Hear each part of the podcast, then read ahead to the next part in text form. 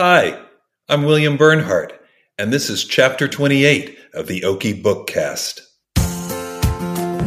When I stepped out into the bright sunlight from the darkness of the movie house, I had only two things in my mind Paul Newman and a ride home. Mr. and Mrs. Dursley of number 4 Privet Drive were proud to say that they were perfectly normal. Thank you very much. It was a bright, cold day in April, and the clocks were striking 13. To the red country and part of the gray country of Oklahoma, the last rains came gently, and they did not cut the scarred earth. Hi, everybody, and welcome to Chapter 28 of the Okie Bookcast. I'm Jay Hall, and I'm committed to connecting curious readers like you with your next great read. Before I introduce you to my guest, just a quick reminder that you can get your copy of the 50 Essential Oklahoma Reads list by visiting okiebookcast.com slash 50 reads.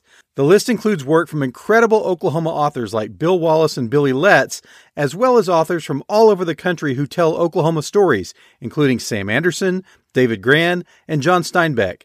There's something for everyone on the list, from fiction to poetry to books for kids. Check it out at okiebookcast.com slash 50 reads and let me know about the favorites, old and new, that you find. My guest today is one of the authors on the 50 Essential Reads list. William Bernhardt is the best-selling author of over 50 books who has sold millions of copies in his three legal thriller series featuring Ben Kincaid, Daniel Pike, and Kenzie Rivera, respectively. He's also written several standalone novels, including his most recent book called Plot Counterplot, which is available now. Beyond fiction writing, Bill has authored two books of poetry, with a third on the way, and a series of books on writing fiction. He's received Distinguished Author Awards from the University of Pennsylvania and Oklahoma State University, is a two time winner of the Oklahoma Book Award, and in 2019 received a Lifetime Achievement Award from the Oklahoma Center for the Book. In addition to his work as an author, Bill founded the Red Sneaker Writer Center to support and develop authors as they work toward their literary goals. The center offers small group retreats, an annual cruise, WriterCon, an annual conference in Oklahoma City, and the WriterCon podcast, where Bill interviews authors about specific topics helpful to writers. As if all this weren't enough, Bill also works as a publisher through his Babylon Books imprint. As you can imagine, our conversation covers a wide range of topics, everything from Bill's work as an author and his focus on writing in series to supporting emerging authors to skydiving. There's a ton in this conversation for both readers and writers, so please enjoy my conversation with best selling author William Bernhardt. Bill, thanks so much for uh, sitting down with me this afternoon. There's a ton of things I want to talk to you about, but I want to start with just you. Tell us a little bit about your backstory and what led to you becoming a writer. You know, when you're in the writing world, when people ask about you and ask for your backstory, right? uh, you know, I grew up in Oklahoma and uh, always wanted to be a writer, at least as far as I remember. My mom says I wanted to be a writer when I was seven. And I know that sounds incredible, but she's my mom, so we got to believe it. That's right? right.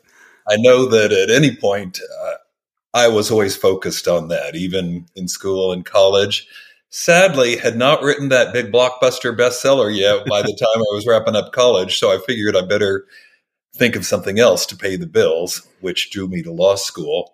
But, you know, that turned out to be a good deal too. Even for the writing, it gave me a subject matter that I've plumbed over and over again uh, for book material and milieu and plots and whatnot. So, you know, it's all good. It gave me a, something I could do during the day while I was writing those early books and trying to market them, which, you know, we're talking the 1980s at this point, mm. and it was completely different world. Sticking three chapters into manila envelopes with return stamped envelopes for, so that they could tell you no thanks or not for me or whatever. But I kept at it, which, you know, is really the main thing, I think. Uh, I got more than 300 rejections during a 10 year period. Oh, wow well, there's a reason it was being rejected. It was terrible. I didn't know what I was doing, but over time, the more you, the important thing is that you keep doing it, right? You keep writing and putting things out there, and eventually it got at least semi publishable. And I got the attention of an agent, wonderful Esther Perkins, no longer with us. And, and I want to make this point because I, I, know a lot of writers and aspiring writers listen to your podcast. Yeah uh, she was a great person. She'd been in New York. She'd basically retired, gone to Childs, Maryland, She was not with a big firm. Hmm. She was not a big power broker having lunch with big shots every weekend. And it did not matter in the slightest. Yeah. She liked my books. She knew who to send them to. And three months after I had Esther on the team, I had a four book contract with Random House. Oh, So wow. That's how quickly it all can happen if you're persistent. That's why every one of those books on, on writing begins with saying you cannot fail if you refuse to quit, because that's what I believe. Yeah. If you just put in your hours and stick it out, eventually it's going to happen for you. When did you make the transition then from being a lawyer who writes to a writer who also had a law degree? well, it was about um, hmm, a little over five years because my first book was published in 91. Okay. And I think I let go the law firm in 96, but it was early in 96. So something like that. Anyway, uh, you got to point out that 91 was not only my first book, it was also my first child. And then there was a second, and later there'd be a third. And, uh, I- you know, I was the sole source of support. So I really didn't have the luxury of rolling the dice and hoping this all worked out. I waited until it was clear it was working out and I had enough money in the bank that I figured, well, we could live a year. You know, we if the bottom falls out of this, we've got some time to recover. And that point, I felt like I could retire from the law and focus on which, which was great for me because it just meant I could write more and maybe do two books a year instead of one. So that was perfect. It also allowed me to stay home when those kids were growing Yeah. up, which Yeah. is a real gift. Was there any, you mentioned, you know, having enough money in the bank account to go for a year. Was there any particular trigger that just made you feel like, okay, it's, it's safe now to, to go give Mhm. this a full time shot? Well, I was practic- I was a trial lawyer in the litigation department in a large firm in Tulsa, which for the most part, I, I thought, you know, I didn't dislike practicing law. I liked the people I worked with, had good friends, but it is very time consuming. Yeah. And at some point, when I was making more money as a writer than as a lawyer, I thought it would make more sense to do two books a year rather than continue with this. I want to talk a little bit about your latest book called Plot Counterplot. Uh, Yeah. just been out a couple of months now. Tell us about it. Plot Counterplot is a standalone novel, first one I've done in a long time, not ever, but in a long time. And the premise is basically uh, the the protagonist, Dylan, uh, is a thriller writer. I don't know where I got that idea, but that's something I could write about. And of course, he's got his series character, and he's coming up with all these larger than life plots. And the character, Fargo Cody's specialty is breaking into places that are high security and supposedly impregnable. Uh, but then there's this cadre of bad guys who think, you know, we want to break into this government installa- installation and steal their super weapon, which is just about impossible. But I bet he could figure out a way. And so they grab the thriller writer and put him to work. Of course, he hasn't got any choice but to at least appear to be cooperating. But of course, he's secretly, you know, they've got the plot. He's got the counter plot trying to get loose of these guys. And they go back and forth scheming against each other. And that's what the book's about. That's great. You mentioned it's a thriller writer. Some of your other work has been about lawyers and kind of the the legal world. Do you find yourself putting yourself into these characters? Is this a way of living vicariously, or is it just a world that you know and so you write about it?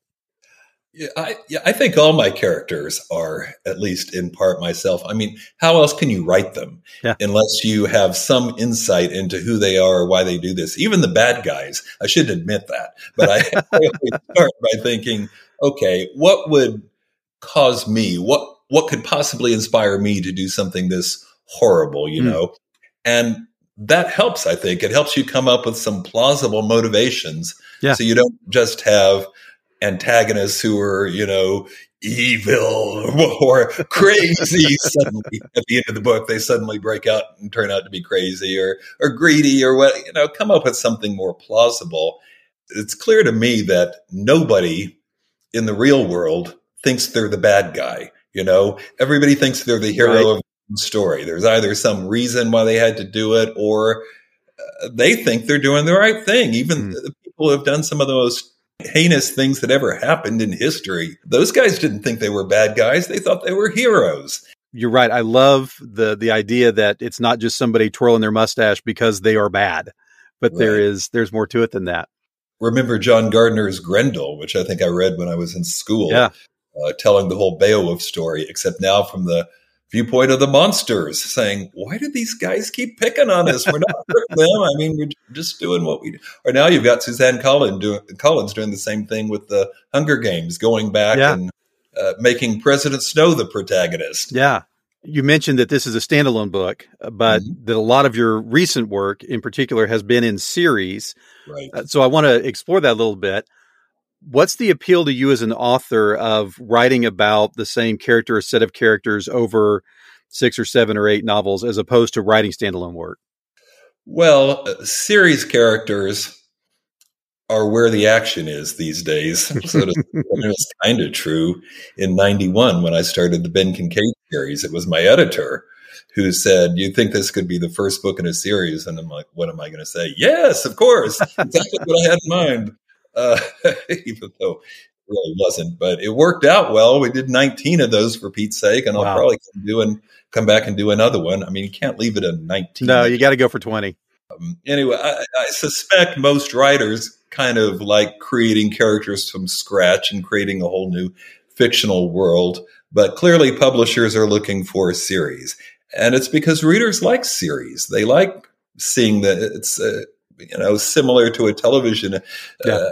series experience that they think, well, I already know this guy. So it's not going to be as hard to get on board with this. I already kind of know what it's going to be like. And I know I like the author's style in some ways, I think publishers think it's plot insurance. You yeah. know that uh, it, even if a person picks up the book and thinks, "Well, that plot doesn't really trip my trigger," but I got to see what's going on with Ben or yep. Daniel or whoever it is this time, you know. So they end up buying it anyway. So series fiction is very popular. And as you said, you're right. I had done nine in a row, six with Daniel Pike and three with Kenzie Rivera. And at that point, I don't know what broke, but I just thought I need to take a break. I'm going to do something different. And you were this. ready for a new world. Yeah, new world and and really much longer uh, and uh, more complex story. Hmm. Speaking of that, does it create a particular set of challenges or a unique set of challenges for an author to to try to write about the same characters over a series of novels as opposed to creating something new from scratch? Yes, I think so. I mean, the challenge is always how do I not make this completely boring? How, how is this not, you know, the, the same plot with a few of the words changed? Yeah. And uh, I always try and think of some way right up front. How is this one different? Bearing in mind that when people are following your series, they don't necessarily want different. They yeah. want some comfort of knowing this is uh, Daniel Pike and he's going to go to the courtroom at some point in this story. So you don't mess with the format, but try and find ways of making it interesting within the conventions of the form. Do you have um, like an encyclopedia of this is what's happened? These are the characters, these are the relationships and events that have happened back in book four, so that when you're writing book 20, you don't run into continuity problems that somebody will inevitably find? No, I wish I did. That's such a good idea. now at conferences, including my own this year, I heard people talking about creating a series Bible. And yeah. I thought, what a smart idea. I wish I'd thought of that 31 years ago, but I didn't. Sometimes I just, yeah, honestly, I'll be typing and I'll think, what color are Daniel Pike's eyes? And, and to some extent, that's okay because I think uh, readers come up with this visual image sure. of what characters are like, and don't mess with that. Let right. their imaginations play. But no, I think series Bible is a great idea, but I, have ne- maybe I can hire somebody to do it because I've certainly never done it to go through and chronicle everything for you. Right, right. Oh, I, I, I just finished writing uh, this longish essay for the Mysterious Press which I know you're familiar with. Mm-hmm. It's not only press in the bookstore, and they're handing out, they're printing kind of like chapbooks and handing out these little booklets in the store on people's fictional characters. In this case, Ben Kincaid. Cool.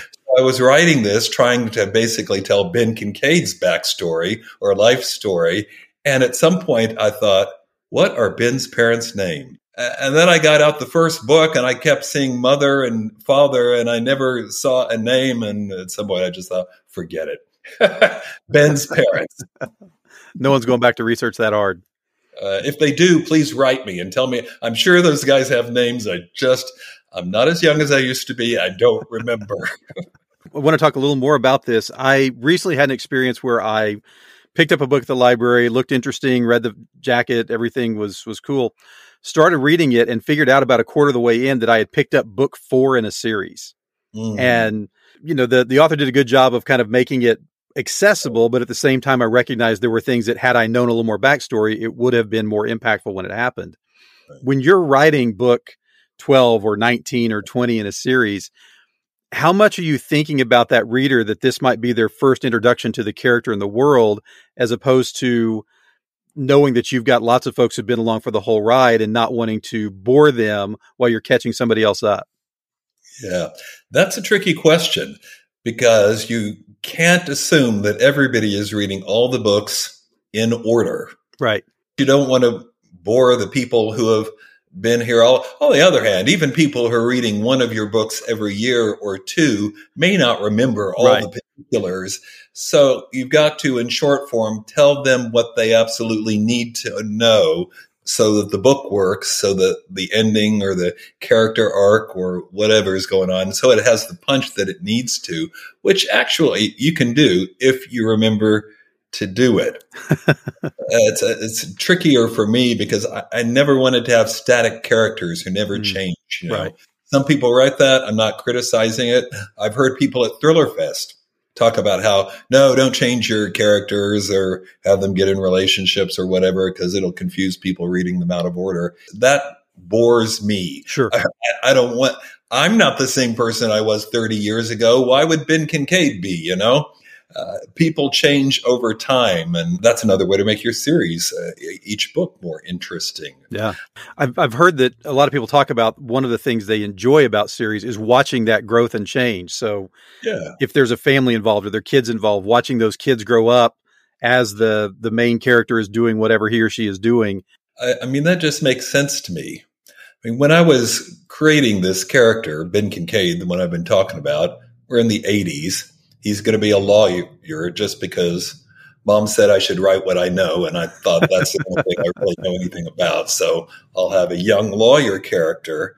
And uh, how nice it was that I started somebody at the beginning of his career when he yeah. really no experience and wasn't very good in the courtroom and didn't know everything. And that gave me somewhere to go with him. You know, he's going to have parents, he's going to have siblings, he's going to go out on dates when he works up the courage, and he's not always going to be perfect in the courtroom. And that, to me, made him a lot more interesting to write about. Yeah. I want to shift a little bit because, in addition to writing thrillers, you also write you have poetry books, you have nonfiction work, you have historical fiction that you've written, you've written plays, you've written musicals. Talk a little bit about your work in in those other forms and just what the appeal is there uh, as you expand your creative world. Right.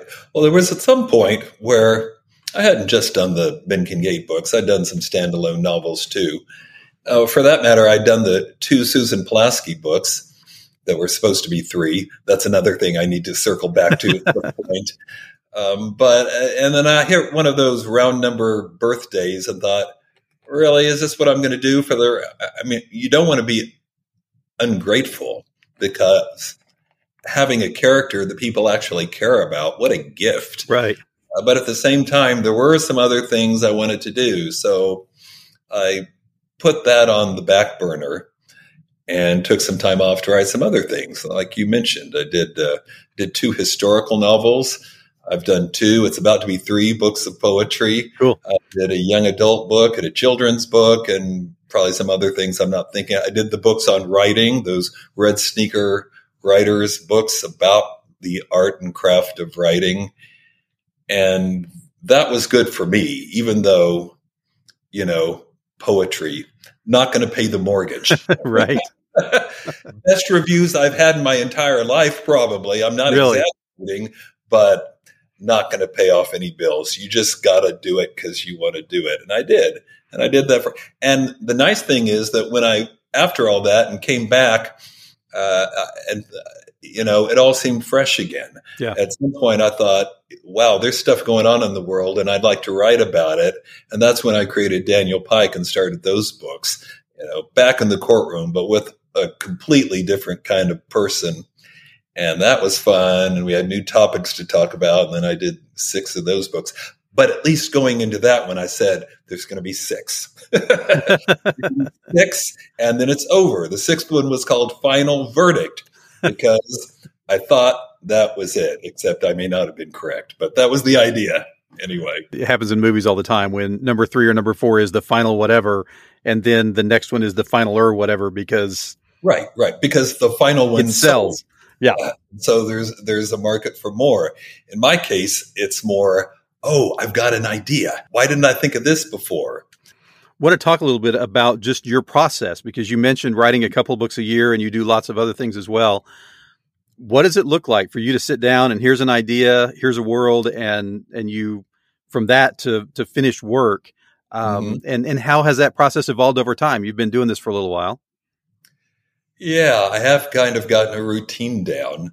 Um, I write every day, usually first thing in the morning.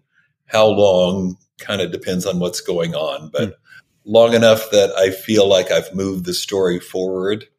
And what I found is that if you just write every day and keep moving forward, you know, you'll finish in time. I don't know how long it'll take. Maybe you saw this too when uh, the late Stuart Woods passed away, maybe a month or two ago. Mm-hmm. And uh, yeah, incredibly successful guy. And in his interviews that were quoted in his obituary, he talked about, well, he had all this stuff he liked to do. And then at 11, he wrote and he quit at noon. And then he did all this other stuff he liked to do. I mean, he was writing one hour a day. It's crazy. Although he said he could get a chapter in an hour, and I couldn't do that. But point was, he wrote a chapter a day. And if you just do that every day, then yeah, by gosh, 50 or 60 days later, you've got a first draft and then you revise, and eventually you'll have a book. Do you find that the revision process is less now that you have a lot more experience writing, or is it still the same? Got to slog through it like you did at the beginning. Yeah, no, I think it's more actually because okay. I think I'm more attentive to hmm. language. Mm. In part because I know more about it because I've sure. written a bunch of books and also taught it. I wrote a book on style and uh, that you know that's the other side benefit of teaching it forces you to think about things yeah. that you may have been doing unconsciously but never kind of concretized it in your mind or turned it into rules do this don't that but uh, i think i'm much more aware of stylistic and language related issues that i was once upon a time and how to write a clean book that doesn't seem you know dick and jane but at the same time reads quickly because people yeah. are reading thrillers or really any popular fiction because they want a slow paced book with pages of description. it moves quicker, and so you got to learn how to give it to them. That's a great segue because I do want to talk about you. You've made a significant commitment and investment to helping other writers find success through Red Sneaker Writers and, and lots of other outlets. Talk a little bit about just the different things that you're a part of that uh, that are designed to help writers. Sure. Well, I remember very much what it's like to be in a be a kid in a smallish town in Oklahoma who wants to be a writer, but you're not going to say that aloud because people would just laugh at you. there are no writers in this town. There are no writers anywhere near here that I knew of anyway. And I just thought, what a difference it would have made in my life yeah.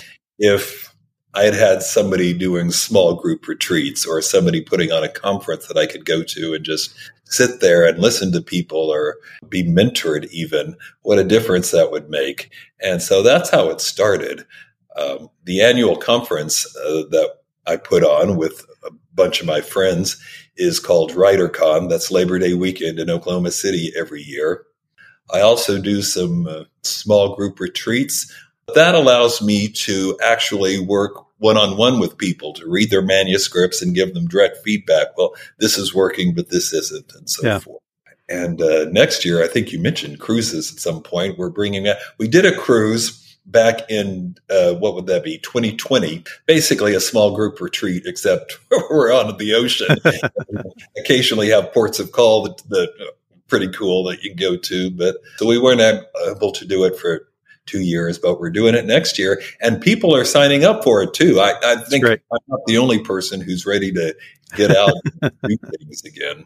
How would people get connected with the conference and the the cruise? I know there's a website. Point us in that yeah. direction. Oh, good, good question. Go to the website writercon.com. Am I over enunciating that again? It's, I think you got it. And that'll tell you all about right now the cruise, which is in April of next year, uh, sailing out of Galveston for a week. Classes every day, over 20 hours of instruction. And then of course, right now we've just gotten past the last conference, but come November, probably mid November, we'll have 2023, the conference on the website so people can see all about that. I can tell you this, even though I'm not permitted to reveal any names at this time, some really good uh, writers and speakers coming. It's going to be an all star event. Very cool. You also have a podcast. Talk about the goal of that and, and just how that evolved. Well, we're calling it the WriterCon podcast now. Being a geek at heart and having been to many comic cons and what I mean, I'm going to the Dallas Fan Festival this weekend. So having the idea of a writer con, I thought that is just perfect because it not only suggests you're going to learn, it suggests that a bunch of writers are converging or congregating, whatever you think the con stands for, convention. Yeah. Uh, and I thought that's just perfect. And so I use that name wherever I can now. I think that's just great. Red, I love the red sneaker thing. I came up with that one, but I think it puzzles some people. They're like, what, what are you with this? Uh, WriterCon. That's, so that's the name of the podcast now. And Renee's joining me as co-host and I think it's better than ever. And you guys talk to authors. Who else? Yes. yes we chat about what's going on and we do a news segment. Uh, sometimes we do writer tips, uh, news of the publishing world, I should sure. say, not the evening news, but what's going on that relates to writers that might benefit writers or aspiring writers. And then, yes, we interview somebody, and we have had some terrific guests like you have. I listen to your podcast. I think yours is terrific. I appreciate I, that every every time it comes out. But uh, last year we had, this year we had Dean Koontz. Last yeah. year we had Lemony Snicket. We're I, you know we're getting some good people in and absolutely a great listen, not just for writers, but if you're interested in in reading life at all, there is so much uh, in those conversations to uh, to draw from. In addition to all of that, you mm-hmm. also are into publishing. Well, there's Balkan Press and there's also Babylon Books. Balkan Press, uh, which I actually purchased. So don't ask me why it's called that. It wasn't my idea, but a friend of mine was running it and she was trying to sell it. And I thought, well, I'll just get that because several of my children are interested in publishing mm. and uh, editing and probably someday writing. But anyway, and that then we added the Babylon Books thing for other more popular fiction and whatnot. And that was a lot of fun when this lockdown business began. Yeah because like for instance uh, i already mentioned my youngest son ralph who was going to school at ou but they sent everybody home taking classes over zoom but he was at home my daughter alice had just graduated from osu but you know this was not the time to be starting a new job and i thought okay you can all work for the publishing company. that's pretty much what happened. And Alice turns out to be a terrific editor. I, have heard people that we publish say that that's the best editorial feedback they've ever gotten. And uh, Ralph handles the PR. He's very good with video and photos and whatnot. And Harry, my oldest, is the only one of us who's any good with numbers. So he's the CFO. and that, that turned out very well. That's great. Before we get to final questions, I have to ask you about something that's on your website and your bio. And I'm mm-hmm. just going to read it. And then I've got a couple of questions, if, if that's okay. Okay. In your bio, it says in his spare time, he's enjoyed surfing, digging for dinosaurs, trekking through the Himalayas, paragliding, scuba diving, caving, ziplining over the canopy of the Costa Rican rainforest, and jumping out of an airplane at 10,000 feet. And in 2013, he became a Jeopardy champion, which I could talk to you about for an hour, but I won't bore everybody else with that. Another episode for that. that's it. That's that's part two. So a couple of questions come out of this. One, How do these experiences find their way, or do they find their way into your writing? Hmm. Well, that's interesting because, uh, uh, you know, Ben Kincaid was not really an adventurer. Daniel Pike is. Okay. And I, but I had him kite surfing, which I have to admit I haven't actually done that, but I've done paragliding. That's in the same neighborhood, and so I'm letting him do all this adventure kind of stuff. That uh, you know, I'm not claiming to be any major athlete, but we only go around once, right? So you might yeah. as well try new things. You're in Hawaii, and let's let's try scuba diving. I always wanted to do that, and I did it. And I jumped out of the airplane. I, I uh, what do you call it? Skydiving on my 40th birthday. Okay. And that happened because I had read that Rod Serling, you know, Twilight Zone, great writer, he did that on his 40th birthday. Uh, he, the difference being he'd been a paratrooper in the army, so he was kind of showing that he still got it. I was just probably being stupid, but whatever. That's the only thing I can claim. I don't know how much of that'll uh, although Daniel Pike could do it, so maybe, but uh, mostly I'm just doing things because I think it's fun. Well, so that leads into my second question: Are there things not yet on that list that you you think this is the next adventure thing I want to try? I don't know if it's exactly adventure, but I, I want to do more traveling. I love to travel, and of course, we couldn't for about two years. Right and it was hard to go on long trips when you got small children at right. home. But as I think I've mentioned, they're all all but Ralph graduated from college, and he's close, and he's completely self.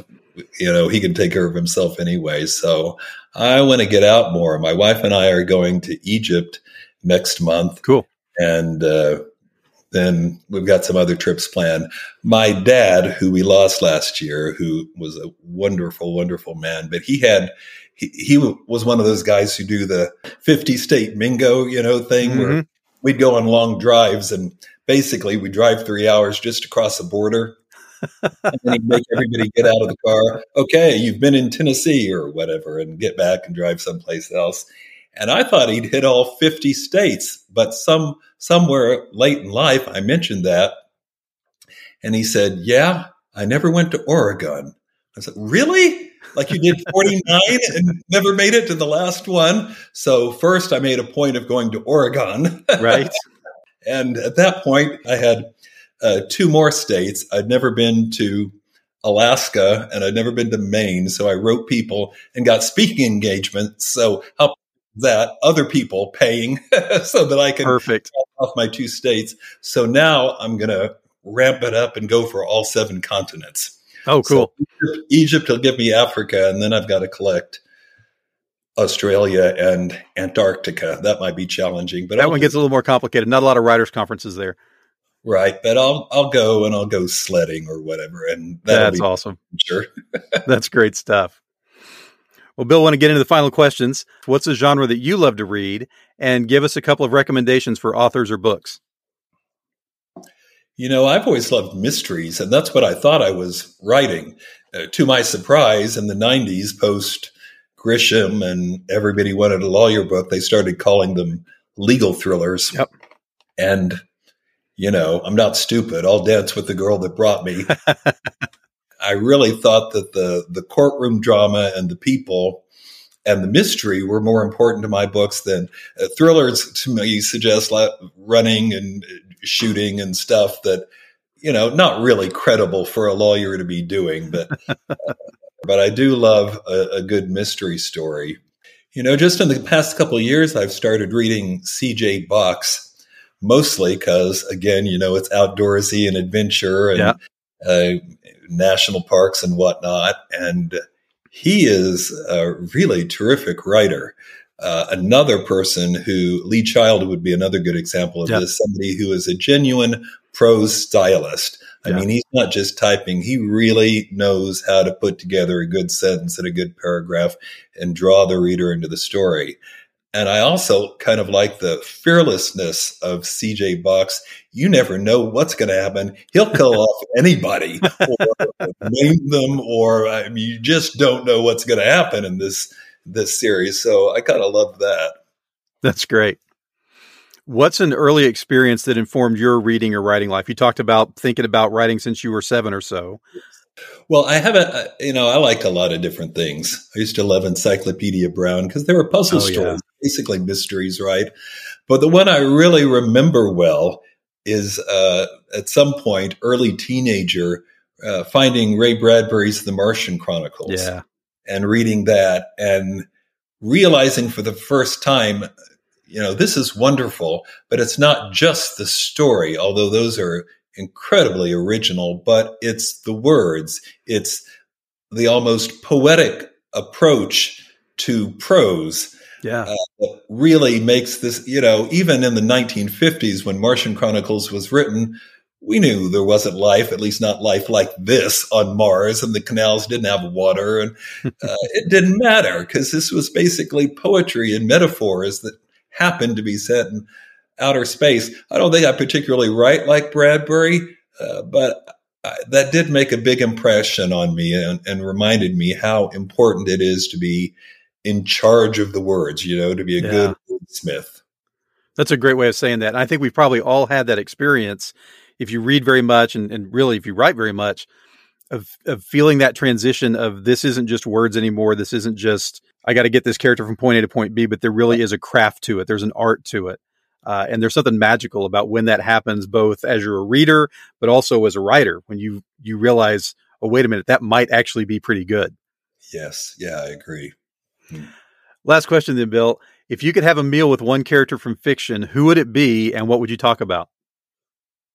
Hmm. Well, I love uh, I, I I love Wodehouse, and basically anything P.G. Wodehouse ever wrote. Most famous for the Bertie and Jeeves stories. Mm-hmm. So I think uh, I, I think. Uh, do I have to pick one? Can I have dinner with both Bertie and Jeeves? I'll, I'll give you two. or maybe separately lunch with one and it would be interesting i mean we kind of know bertie he's he's you know a, a little slow but very likable. And here's jeeves who seems smarter although if you read those stories sometimes he totally messes things up. His big solutions often just make things a thousand times worse and so I'd like to talk to him about what you know. Were you really trying to? Were you just having fun with these rich guys who are uh, complete wits, or uh, you know what's behind? At any rate, I know that this lunch would be a lot of fun. Well, Bill, before we go, how can people connect with you and your work online? Social media, website, things like that. Yep, website. Uh, this is pretty predictable. WilliamBernhardt.com. And I mentioned the WriterCon uh, website. Babylon Books has a website. And of course, I'm on Facebook too. I, is there someone who isn't? and uh, WriterCon has its own uh, Facebook group where you can find out what's going on. I have newsletters that I send out. You can s- sign up for those on my website too. And mostly I'm a f- Facebook and Twitter guy. Uh, And we'll make sure and link all of that in the show notes. So as people are trying to find you and all the different places and all the different things you do, we'll put it in one spot to make it easy for them. Fantastic. Great. Well, Bill, this has been so great. Thank you so much for the time and, and thanks for your work, especially your work with, with other writers. You mentioned that I was at WriterCon. It was, it was fun to watch people come in maybe a little bit uncertain and by day two feeling like I can do this. And there was uh, just, there's an uh, energy about that that was really cool to be a part of. That's great to hear. Well, you know, the uh, downside of uh, writers, they're at home all the time typing. Right. So uh, you don't see each other unless you have some kind of event and everybody comes. So yeah, I love having WriterCon just because I get to see all my friends. And it's just a terrific event, I think. That's great stuff. Well, Bill, it's great to talk to you. Appreciate the time. Uh, take care. You too. Thanks for having me on. This is a terrific podcast. I really do listen to it and love it. So you're doing great stuff. Our review for this episode comes from Steven Wedel. Steve is an Oklahoma author and teacher who lives in Midwest City. He's published over 35 books in a variety of genres, but is best known for his Werewolf Saga series and his young adult paranormal novels written with Carrie Jones.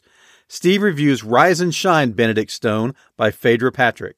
Rise and Shine, Benedict Stone, is the second novel by British writer Phaedra Patrick. It was published in 2017 in the U.S. by Park Row Books, an imprint of HarperCollins.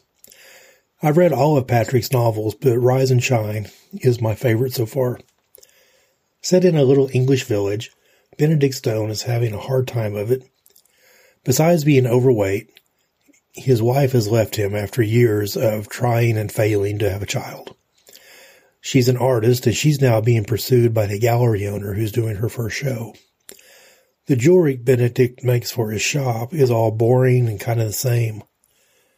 And then to top it all off, a 16 year old American girl shows up on his doorstep and announces she's the daughter of Benedict's brother, who he hasn't talked to in over 18 years. The niece's name is Gemma, and she is the catalyst for change in Benedict's life. She is obsessed with gemstones and gets Benedict to incorporate those into his jewelry. She also provides gemstones to villagers who are suffering from different problems. But Gemma has secrets. Why is she really in England?